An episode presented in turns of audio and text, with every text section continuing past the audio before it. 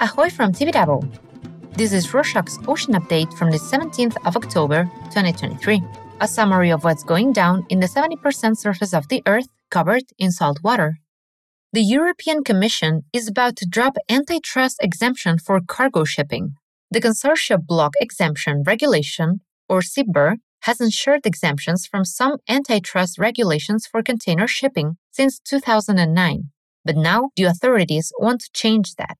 Because of these exemptions, the category has gained a lot of profit in the last decade. The CBER will expire on Thursday, the 25th of April 2024, and probably it won't be extended.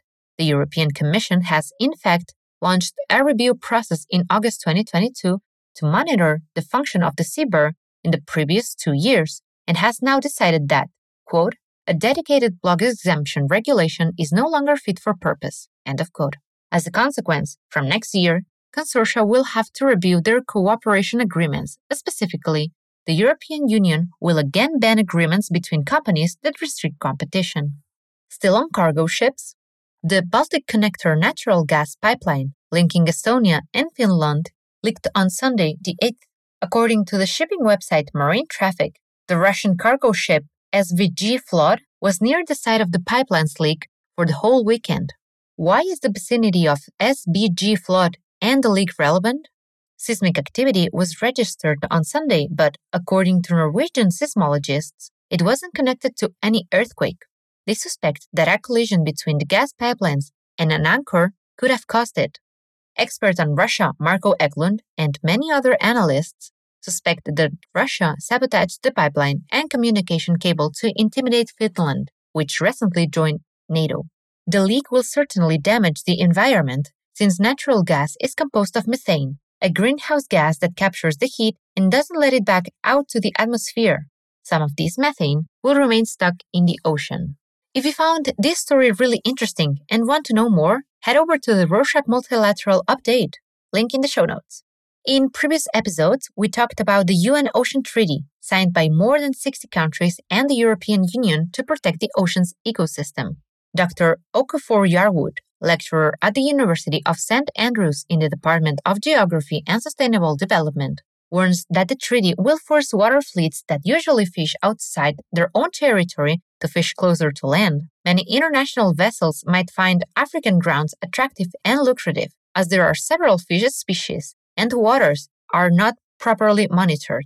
The World Trade Organization reported that illegal and unregulated fishing costs Africa over $2.3 billion in losses every year. This possibility is also worrying small scale fisheries organizations as it can put African fish stocks at risk. In other news, the third UN Ocean Conference recently published the results of the civil society consultation held in preparation for the conference. Back in May 2023, the co chairs of the conference, France and Costa Rica, invited 125 civil society organizations, or CSOs, to participate in a survey to identify the most important topics and the expected outcomes. The results are remarking on the areas of fisheries, education, science, and marine conservation. CSOs also urged the conference to be more inclusive and take into account scientists, women, youth, indigenous peoples, and local communities. CSOs suggested improving communication with the media and the general public as it prioritizes sustainable fisheries, pollution, and marine protected areas.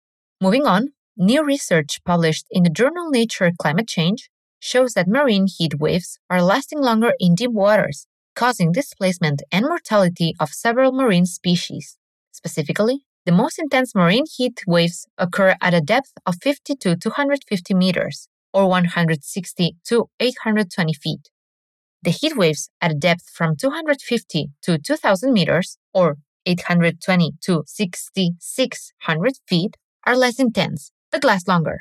From research on heat waves to research on plastic in the ocean, Specialists have recently estimated that around 500 million kilograms of plastic debris enter the ocean every year. The amount is less than estimated in previous investigations, but according to the researchers, there is still an increase in plastic pollution. Most of this plastic debris consists of water bottles and fishing nets. The team, led by Michael Kaandorp, a physical oceanographer at the Forschungszentrum Jülich Research Center in Germany, found three primary sources of plastic rivers, coastlines, and fishing activity. The new investigation also remarks that plastic will stay longer in the environment than estimated in previous research. Moving on to North Yorkshire in England. On Tuesday the 10th, a wave of marine deaths hit Saltburn Beach. Dead starfish and other species of small fish completely covered the coast. Two months ago, residents of the area spotted dead porpoise along with other dead seabirds and hundreds of lion mane jellyfish at this same beach. The cause of the deaths in these two events is still unclear. The hypothesis varies from avian flu, toxicity, and starvation. However, this is not the first time an incident like this occurred in the area. In October 2021, thousands of dead marine animals were washed up on the northeast coast of Yorkshire. From England to Australia, design company Reef Design Lab came up with a new invention called Erosion Mitigation Unit, which consists of concrete module units mixed with locally recycled shells. The company aims to create a livable habitat for marine life like mussels and oysters and has already planted its innovative concrete modules in Port Phillip Bay in the city of Clifton Springs in Victoria and in the town of Greater Geelong. The concrete can generate marine life when put underwater. Its organic forms, resembling lotus roots, allow the reduction of the number of materials required to create the module units and create a welcoming environment where fish and mollusks can live and grow. And from Australia to the United States, the kelp farming company Ocean Rainforest secured $4.5 million in funds from the US government to produce giant kelp on a large scale in California. The company will operate on 86 acres in the Santa Barbara Channel. The funds will allow Ocean Rainforest to develop its cultivation technologies in offshore conditions particularly in automated outplanting, partial harvest technology, and automated monitoring. Seaweed cultivation is considered one of the most sustainable and environmentally friendly forms of biomass production, as it doesn't require arable land, fresh water, or additional fertilizers. It's also recognized as the least environmentally destructive form of aquaculture because it provides habitat to marine sea life. News from the digital training sector. Oldendorff Carriers the biggest German bulk operator, will provide to the crews of 90 bulk carriers a maritime trainer's extensive online schooling package. The training will also cover the topic of tanker management and self assessment, a great asset for the company that will implement inspection and assessment procedures on its cargo ships. The Maritime Trainers Schooling provides digital training and assessment to over 50,000 seafarers on around 600 ships but the company wants to reach 1,500 ships by the end of next year. Moving on to water sports. On Thursday, the 12th, the 6th Mega Kayak Festival started at the Shillong Whitewater Village in Ri-Bhoi, India.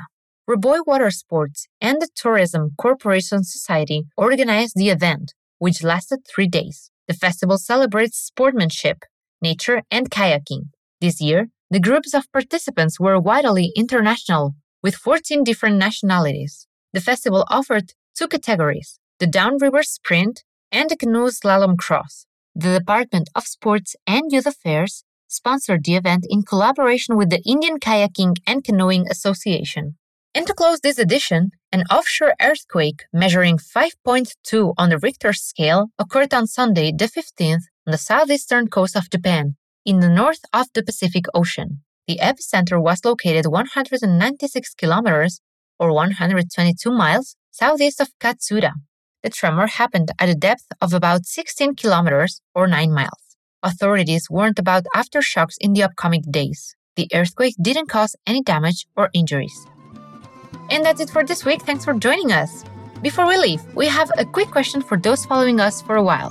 How are we doing on bias? Eggs grinding? We try to be independent and stick to the facts and context with favor and fear of none. How are we doing? Do we seem even a teensy bit biased? We're happy to see the Rorshok Ocean community is growing and want to be the best at what we do. Tell us your thoughts and opinions at podcast at rorshok.com. See you next week.